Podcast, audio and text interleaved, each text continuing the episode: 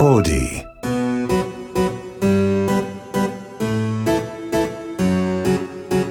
こんにちは劇作家演出家の根本修子です根本修子の秘密のオペラグラス第9回目の放送ですこの番組は演劇に関わるスタッフをゲストに意外と知らなかった仕事内容や演劇との出会いなど普段は聞けないディープなお話をこっそりお届けこれを聞けば舞台の見え方がぐっと広がるそんなオペラグラスのような番組です現在はくるみ割り人形外伝という舞台で地方を回っている最中の私なんですがその公演で一緒に回っているスタッフさんを今回はゲストにお迎えすることに成功しました。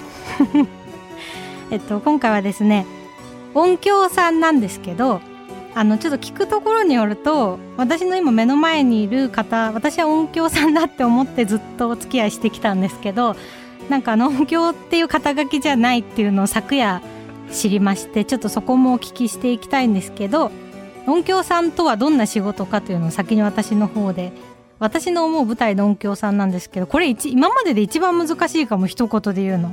もう音にまつわることを全部やってくれる方っていう感じでマイクがついてるお芝居だったらマイクのボリュームとかさじ加減も全部音響さんがやってますしもちろんあの効果音的なものも出してくださいますし、まあ、こうスピーカーの置き位置だったり今回だったらバンドがいたらねバンドのこう音作りも音響さんなのでなんでしょうもう演者の一人ですよね。演者と呼吸を一番合わせる仕事じゃないですかね。と私は思うんですけどその辺も合っているかどうかをそもそも音響さんじゃないかもしれないんですけど ちょっと聞いてみたいと思います、えー今回のゲストは藤森直樹さんですお願いしますあ、どうも。えー、音響の藤森です。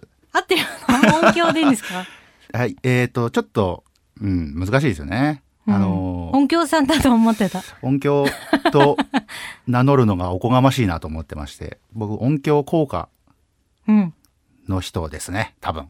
え音響と音響効果は違うんですか？何が違うんでしょうね。音え響。藤森さんだけ？オンリーワンってこと？演劇界でいやいや、いると思いますよ。音響効果の方？多分いると思います。音、音効さんですからね。あそうかうん。でもチラシとかの時は音響ですよねそれ、そうしないと、ほら、めんどくさいじゃないですか、なんか。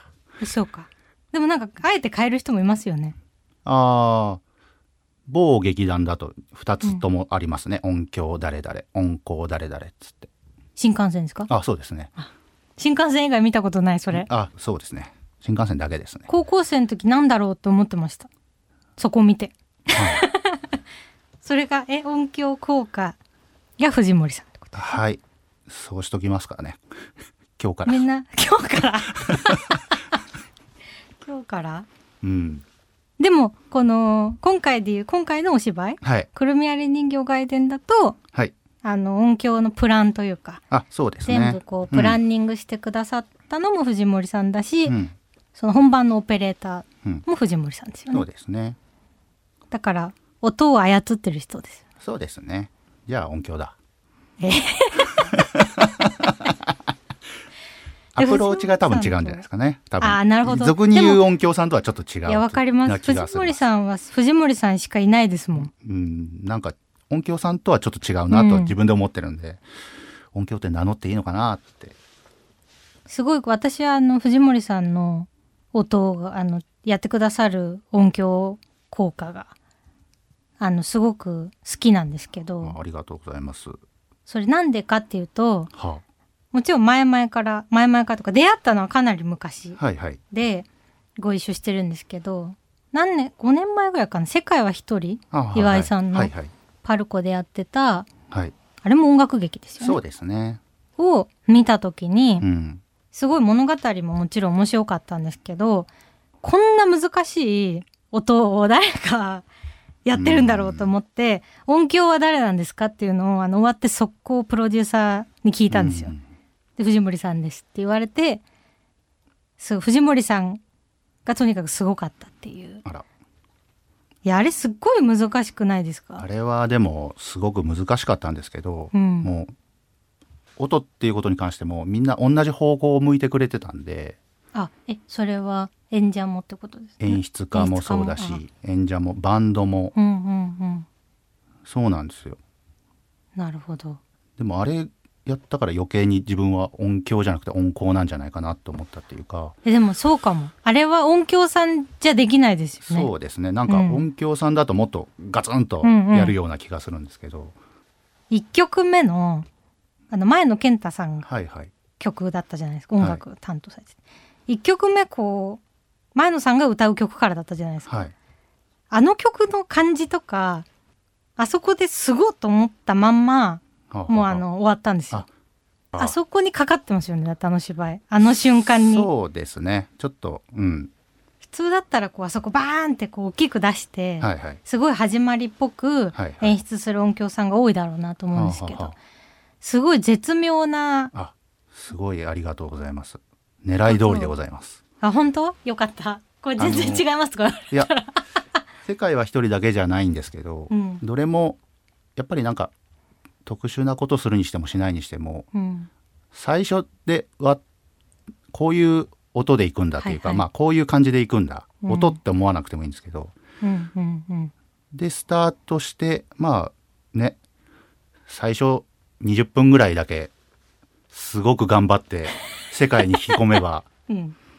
ね気づいたら終わってるじゃないですか。ね。と途中でなんかはって思われるのがすごい嫌なので、うんうん。うん、でままさにすいません根本さん今100点の答えでしたね。た。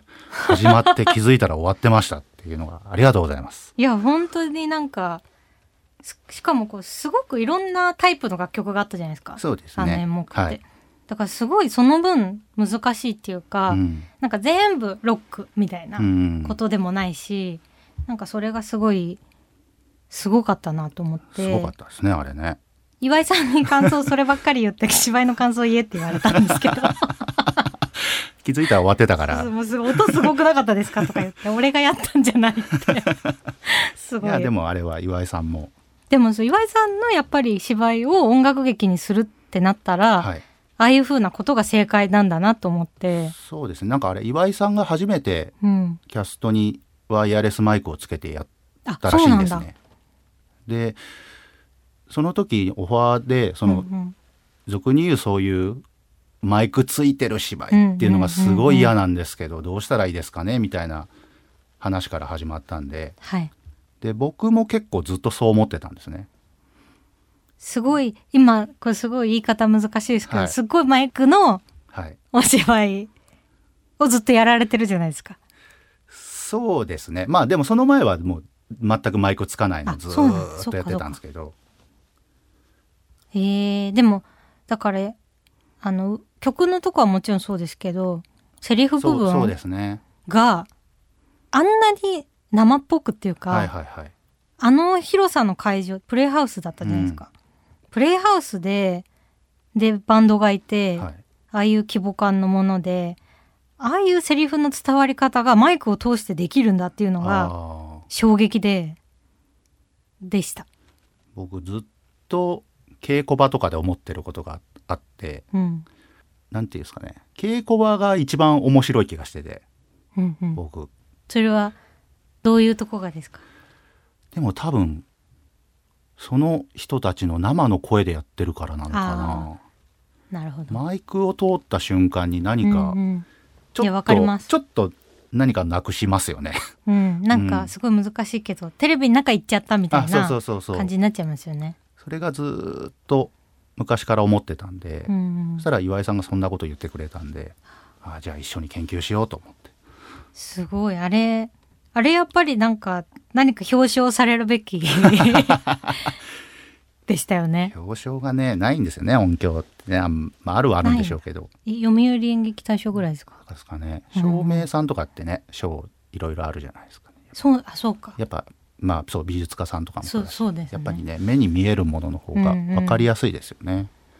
でもまあもちろんどれもそうですけど、うん音響さんが、まあ、例えば今回の「くるみあり」もはいはい、違う人がプランしたら全然違う印象になるじゃないなですか。ると思い。ますね。でそれぐらいやっぱりこう大事っていうか演出家ねとのもちろん相性もあるでしょうけど、はいねえ藤森さんはやっぱ唯一無二だなと思います。客席でいても自分がご一緒してても。ほ最初にご一緒した時はやっぱ私の知識がなかったので。最初にご一緒した時は僕もそんなに深いこと何も考えてない時期です。あ本当ですか、はい。よかった。だって私24とかでしょ？だったんですよ。何年前ですか？じゃあ。もう10年ぐらい前ですよ。じゃあそっか。僕も、怖いもん。なんかその時の思い出話されるの一番怖い。時期っていうか。なんか大きいところではい。それこそ多分ワイヤレスマイクつけるみたいなことも、うん。あれが初めてだったんじゃないかなそうですよね。しかもあの大森聖子さんと一緒にやったはいはいはい。歌だったんですけど、大森さんにしかついてなかったんじゃないですかね。そうですね。ね。歌うからやっぱりどうしてもそれは必要だろうと。大森さんにだけワイヤレスマイクがついてる芝居ってもん結構謎ですよね。あれ以来やったことないかも一人にしかついてないって。でも歌うシーンだから使ったってだけでしかもう芝居そうですね。芝居中は多分入れてないと思います、うんおそらく。うん。ギターでねでもそう考えるとそういうことですよね。だから芝居部分は生でやってて歌うとこだけマイク使えるような感じだといいんですけど、それを大きい声でやると無理なんでだとしたらどれぐらいその芝居の中をマイク実は入ってんですけどすごい生っぽくするかっていう。どうやってんですか？どうやってんですかって意味どうやってんですあれだかで宝飾時計はいはい。もご一緒して。宝飾もそうでしたねあれどうやってんだろうと思って。どうやってんですかね。しかもこう役者によってもちろん声のボリュームが違うわけじゃないですか、はいはい。それもこうもちろん同じ空間で喋ってる人のようにスピーカーを通して聞いてるんだけど、はい。みんなスピーカーから聞こえてきてる音じゃないみたいにはいはいはい。どの席に座っても聞こえるわけじゃないですか、それってどうやってんだろうなって毎回あの思ってますすごく細かく説明しだすとすごく長くなるんでかいつまんで言うと、うん。マイクってつけると口のそばにあるじゃないですか。はいはい。だからヘッドホンで聞くと分かるんですけどマイクの音ってすごいその口のすごい近くでうんうんうんうん耳、みね耳を変な話、その人の口の近くまですごい寄せて聞いてるようはない。音が入ってくるんですけど、でそれはそれで良しとされてることもあるんですよね。やっぱそのうんうんうん。音で撮ってるから、はい。歌とか歌う時に、うんうん。息でその音とかも必要なまで入ってるし時があるってことですよね。でもその音をなんていうんですかね。僕稽古場で見てると大体まあ34メートル離れたところで見てるじゃないですか、うん。でその音が好きなんですね。その人の声が。うんうん。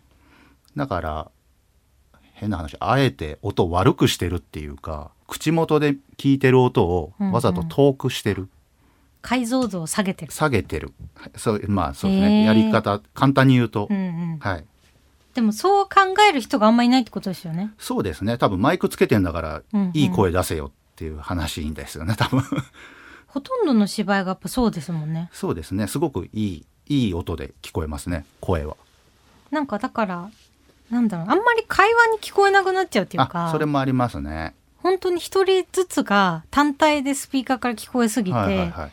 交わってるようにあまりこう聞こえないっていうのが初めて全員がおしあのマイクをつけてやるお芝居をやった時に、うんうん小屋入りして場当たりし多分その頃あの全然予算もなかったんで、うんうん。稽古場でマイクついてないわけですよ。あで小屋入りしてついて、あはいはいやばっと思って。全然思ってたのと違うかもって思って。ね。そこからですねマイクをつけるお芝居をどうやったらいいんだろうということを考えるようになったのは。そう。だからでもそれ難しいんですよ。だからそれがあるからうん、音響さんは早めに。稽古場入って、稽古のラストうんうん。何日かはワイヤレスをつけてっていうのは、はい。やっぱりそれをちょっと探ってますよね。そうですよね。うん、それを探る時間がないといきなりはできないですそもんねうなんです。よ。でもやっぱり現場によってはうん、こう予算が限られてうん、来るじゃないですか。はいはい。っていうこうやっぱ藤森さんはこう稽古場にすごくいてくれるというかはい。でももちろんどっちも今回のくるみ割り人形も宝飾時計も、はい自分が予算を出している公演ではないので、はあはあはあ自分もこうある種雇われてるというか、はいはい。という立場でやってる公演なので予算を知らないんですけど、こんちょっとこんなこと言ったら怒られるかもしれないですけど絶対こんなに稽古場に藤森さんがいるのは藤森さんがいてくれるタイプの音響さんだからであって他の人だったらもうちょっと期間が短くなっちゃうんじゃないかなと思う瞬間もあるんですけどこうやっぱりこうだからよ良くなるといううか、ん。すごいこうありがたいことだなと思います。なんですかね。でうも、ん。もうんもうそのどのクオリティにまで持っていきたいかにはよるけどうん。予算ないって言われてもそれでもいいですっつってまあラストちょっとはワイヤレスとかは入れるかなもしあれでも、うん。でもそうですよね。そうじゃないと自分が苦しむんで結構。うんうんうん。うん、でもこう置き換えると置き換えると同じですよね。私も予算ないんで稽古1週間でやってくださいって言われても同じ予算でいいんでちょっと2週あ間そうそうですね。やらしてくださいあそれと同じようなことかもしれないです、そうですよね、はい。やるからには。そうそうそうそそれでもやるかやらないかのどっちかはいですよね、お金的なことは多分後からついてきますまあそれでうまいことやれば次ねね。そうですね あでもあれですよ。コロナ禍はだから辛かったですよ。基本ずっとママスクつけてるから。そうですよね。わかんないですわかもんないんですよ。ワイヤレスはつけてますけど。だって宝飾時計もそうでしたもんね。はい。でもあれどうだろう。最後い稽古場1回ぐらい。一回だけ。とあでもそう。全員 PCR してマスク外すっていう。そこにもう全集中ですね音響が。いやそうですよね。だからそれがないとこもありましたから。本当にあそうもうそれはしょうがないんですけど、まあまあずっとマスクしてなきゃ。本当に。でも小屋入っても場当たり中もそうつけててとかそうゲネまで取らないっていうから、嘘っていうのはいっぱいありましたけど大変でしたけどねやっぱ。本当ですよね。一番、ある意味一番コロナの打撃を食らってますよね。そうですね。音響部が。はい。それはそうかもしれないです本当に。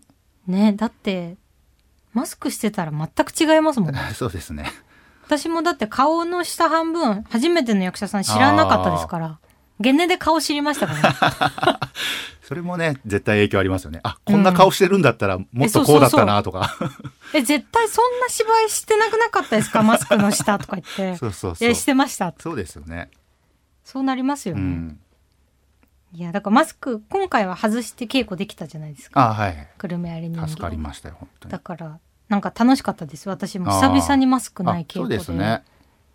だしそうう子供がねうん、2人いるので、マスクしてたらね子供なんて顔もちっちゃいしもう、うん。ほぼ隠れちゃって何にもわかんないですからね。うん、今回はどうですか？え？どうですか？今回はやっぱりちょっとだけそういうそういう意味では宝飾とかその世界は一人とかとアプローチ違って、そうですよね。あまりにも生々しくしすぎても、うんうん。子供が、ね。子供が食いつくようにしないとまず、うん。うんそうお客さんも子供がいるっていうのはいははいはい。特殊ですよね、そう。そのすごく生っぽく攻めたりとか最初20分にすごいかけたりっていうのは、うんうんうん。そのやっぱお客さんの没入感みたいのをそうですね。のためにやるんですけど、まず没入してくれるかどうかが 子供相手だと謎なのでとりあえず興味を引くことを、うんうん。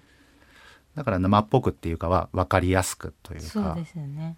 うん、なんかシーンとした客席ではないじゃないですか今回。そうですね。それもだいぶいつもと違うなと思って、感想を喋る子もいっぱいいますから、うんうん。藤森さんの後ろで私見ることが多かったじゃないですか、はいはい。すごい客席の子供のリアクションに笑ってんだなと思って。あそうですよ。藤森さんが すごいそれが良かったです。あ本当ですか、うん。僕これそっか根本さんあんまり知らないかもしれないけど一緒にやった演出家、結構言われますけど、うん、すげえお前笑いながらやってんなっていう。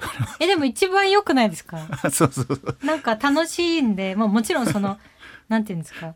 絶対誰も笑ってないようなシーンで笑うわけじゃないじゃないですか。あそそれはもう。そうそう。だから逆にこっちはありがたいですけどね。稽古場の時もこう笑ってくれあるし。そうそうそうまあ客目線でやってんでしょうね多分、でもそれが一番うん、いいですよね。それが一番いいと思いますけど。私も普通に自分の芝居見て客席で笑ってますもん。面白い瞬間は、そっちの方が楽しいですよね、うん。長いしあの、公演期間も。そうそうそう。あんまりルーティンにしてやっちゃうとうん。飽きちゃうこともありますからね。なんかお仕事を始めたきっかけを皆さんに聞いてるんですけどこの間ちらっと聞いたんですよ藤森さんにはそしたらすごい思いもよらない話が出てきて、はい。ここまで撮っておこうと思って詳しく聞かなかったんですけど。まあ、すごい長い話になっちゃいます。でもでも音響になったのは成り行きなんですけどうん。はっきり言うと、うん。最初はラジオ局で働きたかったんですねそうそうなんですって、僕田舎すごく田舎の出身ではい、もう深夜ラジオとかずっと聞いてやっうんうん。たんで、高校出てどうするってなった時にラジオ局で働きたいからどうしたらいいんだろうって思って、ただ何も考えずに入った学校がラジオとか関係なく 作曲とかのミュなんでなんですか？ミュージシャンのコースにね間違えて入っちゃいましたね。そんななんか そんななんかなんていうの？ジャニーズみたいな話あります？間違えて受けちゃった間みたいな違えて入っちゃったんですね。すごい。そうなんですよ。えでもそこは卒業したんですか？はい専門学校ですけど、へえ、うん、すごかったです。よ周りだから発表会発表会っていうかその、うん。そういうのがあるんですけど周りは当然みんな楽器ができるんですけど、はい。僕楽器何もできないんで、はい。何やったんですか？うん、何やってたかな？なんかね。不思議なことをいっぱいやってました。言い出すとちょっと長くなるんであれですけど、演奏っていうかはなんか不思議なことをいっぱいやってましたね。えじゃあ楽器は全くやらないんですか？藤森さん。は楽器僕できないですね。それも意外。は楽器が楽器をやってる音響さんみたいなことをやるじゃないですか。あありますね。だからてっきり私楽器やってらっしゃるんだと思ってたんですよ。うんやりたいんですけどね。やるなら何がいいですか？やりやるならサックスです。あら今回。ええ、いるじゃないですか。サックスはぜひあの老後の楽しみにと思ってます。あおかぴさんに。今回の。やっぱかっこいいですよね。すごいかっこいいですね。うん。もう。でもね家じゃできないじゃないですかうるさいから。そうですね。ね。楽器はそこがあれですよね。ね。なかなか普通のお家で弾けないですもんね。すごい。ね小春ちゃん普通のお家で弾いてる 大丈夫な。ねでもすごい大きい音で弾かなければ。あそうですね。すごい。そうでも今回もそう。バンドそあそうう、ですよね。サックスとかもそうです。オカピさんもそうだけどあんなちっちゃい音で弾けるんだと思って。そうそれ多分ねみんな気づいてないですよ。そうでしょ。セリフと曲が被ってるとこはねバンドは小さく弾いてるんですよ。すごい小さく弾いてくれてるすすっよごいちっちゃく弾いてるんですよね。そうそう。なんかこの間小春さんがもうなんかフーチンさんのドラムが虫の息ぐらい小さくなってて。もうなんか一緒に演奏してても聞こえないとか言って。本当はだってガツガツ弾きたいパートじゃないですか。本当はそうですね。曲的には、いい。すごい技術ですよね。すごい技術ですね。4人が4人とも、あれはすごいですよね。あれがすごいんですよだから。いやーだからみんなそんなことは何にも考えず、まあ、考えて見られてても困るんですけどけどね。ちっちゃく弾いてるなとか思われても あれですけどやっぱすごいそこが普通のライブをする時うん。とアーティストの方も全然違うと思うんで、はいはい。なんか小春さんたちのチームは、まあ、小春さんが特にそうですけど、うん。すごくやっぱ演劇的なことが好きというか、うん好きでやってくれてるのでああいうこともこう面白がってそうですね。小さく弾いたりっていうのを全然やってくださるけど嫌ですっていう人も絶対いますよね。あいますいます。そうですよね。はい。そういう時どうするんですか？じゃあ可能な限り。小さめで。小さめで。で無理やりマイク上げるしかないですけど。あ、まあそうですよね。でもやっぱりそうやってや稽古場とかでやってると、うん。まあ最悪本番始まってからの時もありますけど、うんうん。気づいてくれますね。あ、なるほど。ちょっとでかすぎるよね俺っつって、うんうんうん。弾いてる方がね。そうそうそう。嫌だっつって最初やってるんですけど、うんうやん。っぱりそのバンド全体でうるさかったら誰も気づかないかもしれないですけどその一人だけがなんかあんまり下げたくないんだとかってやってると後でいややっぱり俺だけでかいよねっつって下げるわってしかもあれですもんね普通の普通のっていうかふいわゆるミュージカルとか、はいはい。音楽劇って、はい。そのチームで来るわけじゃないですか。そうですね。今回はカンカンバルカンのねチームで来てるから、まあ小春さんが指揮を取って、皆さんが揃えてくれるけどうん一、人ずつ来てる場合っていやここはサックス下げたくないですとかありますよね。それはありますよね。それ超大変ですよね。うん。それを私はね経験してないんですよ。あのまあ宝飾時計はもちろん初めましてのうん。ビオラとチェロのはいはい。お二人は初めてだったんですけどすごくこうね寄り添ってくださったので、全然そんなこともなかったですし、普段はアーティストの方がこう編成を決めて、はいはい。よく一緒にやってるミュージシャンの方が来てくださるので、うん。やっぱなんかあんまりここ僕だけ大きくやりたいですとかいう人に出会ったことはないんですけど、そのミュージシャン側に立ったらはだって俳優だっているじじゃないですか。ここ変えたくないですとかいう人、そうですね。同じことでね。もちろんおっしゃる人もいるだろうなっていう、いや難しいですよね。そういうやっぱりみんなでやるって難しい みんなでやるって難しい。って年々思います。はい。僕も思います。ね。でも大人になっていろんなそんなそういう人たちともおしゃべりがちゃんとあ。会話ができるようになってきたので。藤森さん本当にそこがそこもすごいですよね。あそうですか。いつも楽しそうにしあのしてくださってるんですよ現場で。楽しくないであろう瞬間も。ちょっとピリッとしてる瞬間もこう何か楽しさを発見してくれて こうでもチャランポランタンの2人もそうじゃないですか。あそうですね。だ今回あの音響チームとチャランポランタンの2人がはい。やっぱこうそういうムードにしてくれるんですごいずっと楽しく、ねはい。みんなが入れてるなと思います。キッズがいるっていうのもありますけど、うん。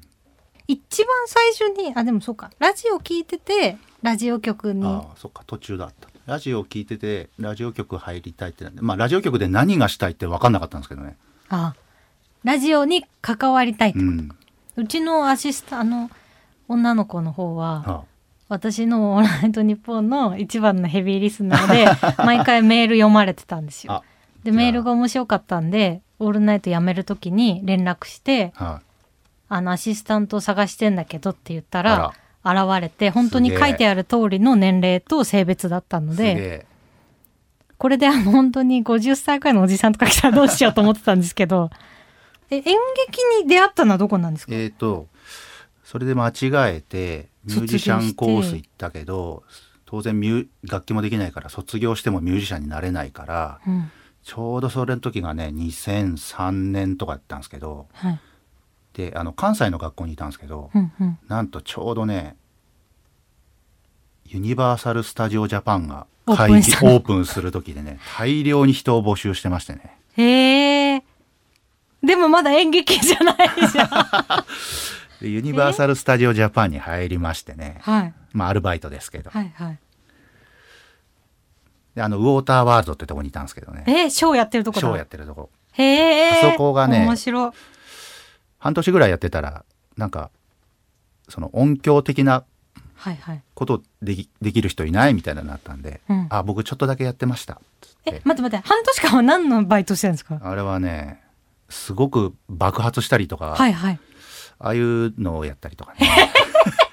飛行機が飛んでくるんですけど、はいはい。あれのねサポートをしたりとかね。全然違うことをしてたんですね。そうですね。へえでもまあエンターテインメントがやっぱ好きだったんですね。うん。ラジオも。うんユニバーサル・スタジオも。ユニバーサル・スタジオしか入れないと思ったんじゃないですかね。いっぱい募集してるから、大量に募集してるから。えーそれで音響的なことができる人いないかってなって。でそう。あれはだから2人だけマイクつけてるんですね。はい。一番の悪うん役と、うんででマイクのオペができるじゃないですか、うんうん。あとはそのアクションシーンがあるのではい。効果音の叩きもあったんですね。へえそうなんです合わせてんだと思ってました私、あ役者がね、うん。テーマパークのお芝居そういうのもありますよね。ありますね。でも殴ったり蹴ったりは多分合わせらんないんじゃないですかね。人ですしね、うん。あれはね。はい。へえそこからえで演劇ではいつ出会出うんですか？な出会わないでしょまだ、うん、え出てたんじゃない？役者が。いや違あうん違うんだ。でえーっとねえーっと飽きてやめまして。はい。え？えこれ次の境に取っとく？藤森さんが。今はで1本目のとこで分かったのはユニバーサル・スタジオで音響のお仕事らしきものを始めたけど飽きてやめた。飽きてやめたってい何年やったんですか？う2年結構やってる。3年。三あ。2年半ぐらいへえっていうところで。あ。じゃあちょっとどこで演劇に出会うのかちょっと全然わかんないんですけど続きは？ああとちょっと。はい、じゃあぜひ続きははい、次の翌々週に撮っておこうかなと思います。はい、じゃあまたくるみ割り人形会でもあと長野の松本と福岡、北九州が残ってるんでよろしくお願いしよろしくおます願いしますはい根本周子の秘密のオペラグラス今回は音響効果の藤森さんといろいろお話ししたんですけどあのーご本人がいらっしゃる前ではあんまりあの強く言うのもなと思ったんですけど本当に藤森さんの音響は演劇の音響さんの中でとても特殊でかなりすごいことをやってくださってるんですよね。それがあのやっぱ自分の芝居を今回も宝飾時計もとっても助けていただいているでねすごい伝わったと思いますけど人柄も面白くて柔らかい方でなかなかスタッフさんでああいう感じの方っていうのもいらっしゃらないので特にこう男性ってなるとやっぱね仕込みの時とかみんなこうバタバタしてるからなんかこうちょけたりとかするところがみんな余裕がなくなってくるんですけどすごいそういう風にいてくださるので今回の現場もすごくこう藤森さんのおかげで楽しい瞬間がみんなたくさんあったと思います。ちょっと来週はね USJ 以降の話がどういう風になるのかすごい楽しみなのであのぜひぜひ再来週か再来週の配信分も聞いていただければと思います。そして現在公演中のカートキッズプログラムくるみ割り人形外伝ツアー中なんですが残りなんと2箇所になりました、えー長野県松本の松本市民芸術館小ホールは8月26日の土曜日と27日の日曜日それぞれ2次開演で1公演ずつあります。えーこちらはですねダブルキャストのクララ役がりんのちゃんの回でございます。そして9月に入って福岡北九州公演北九州芸術劇場中劇場で9月の10日日曜日1回公演ですねこちらは14時2時から1回公演が大千秋楽ということでこちらはアンナちゃんの方が、えー登場いたしますのでぜひぜひあのーどちらも松本の方は前売りがもしかしたら終わっちゃってるかもしれないんですけどきっとどちらも当日券が出ると思うのでちょっとあのーツイッターツイッターじゃないのか X? 旧ツイッター現 X でカートの公式でつぶやかれてるのでぜひぜひチェックして来ていただければと思います。すごく楽しい作品なのでぜひ。そして番組では皆さんからの質問やメールも受け付けています。オーディ根本修子の秘密のオペラグラスのページにあるメッセージフォームからお送りください。番組内でメールが採用された方には秘密のオペラグラスオリジナル秘密のステッカーをプレゼントいたします。番組の感想は X でもハッシュタグ秘密のオペラグラス秘密のはひらがなオペラグラスはカタカナでお願いします。ではでは次回の配信は再来週9月の7日木曜日朝7時です。ここまでのお相手は根本修子でした。またね OD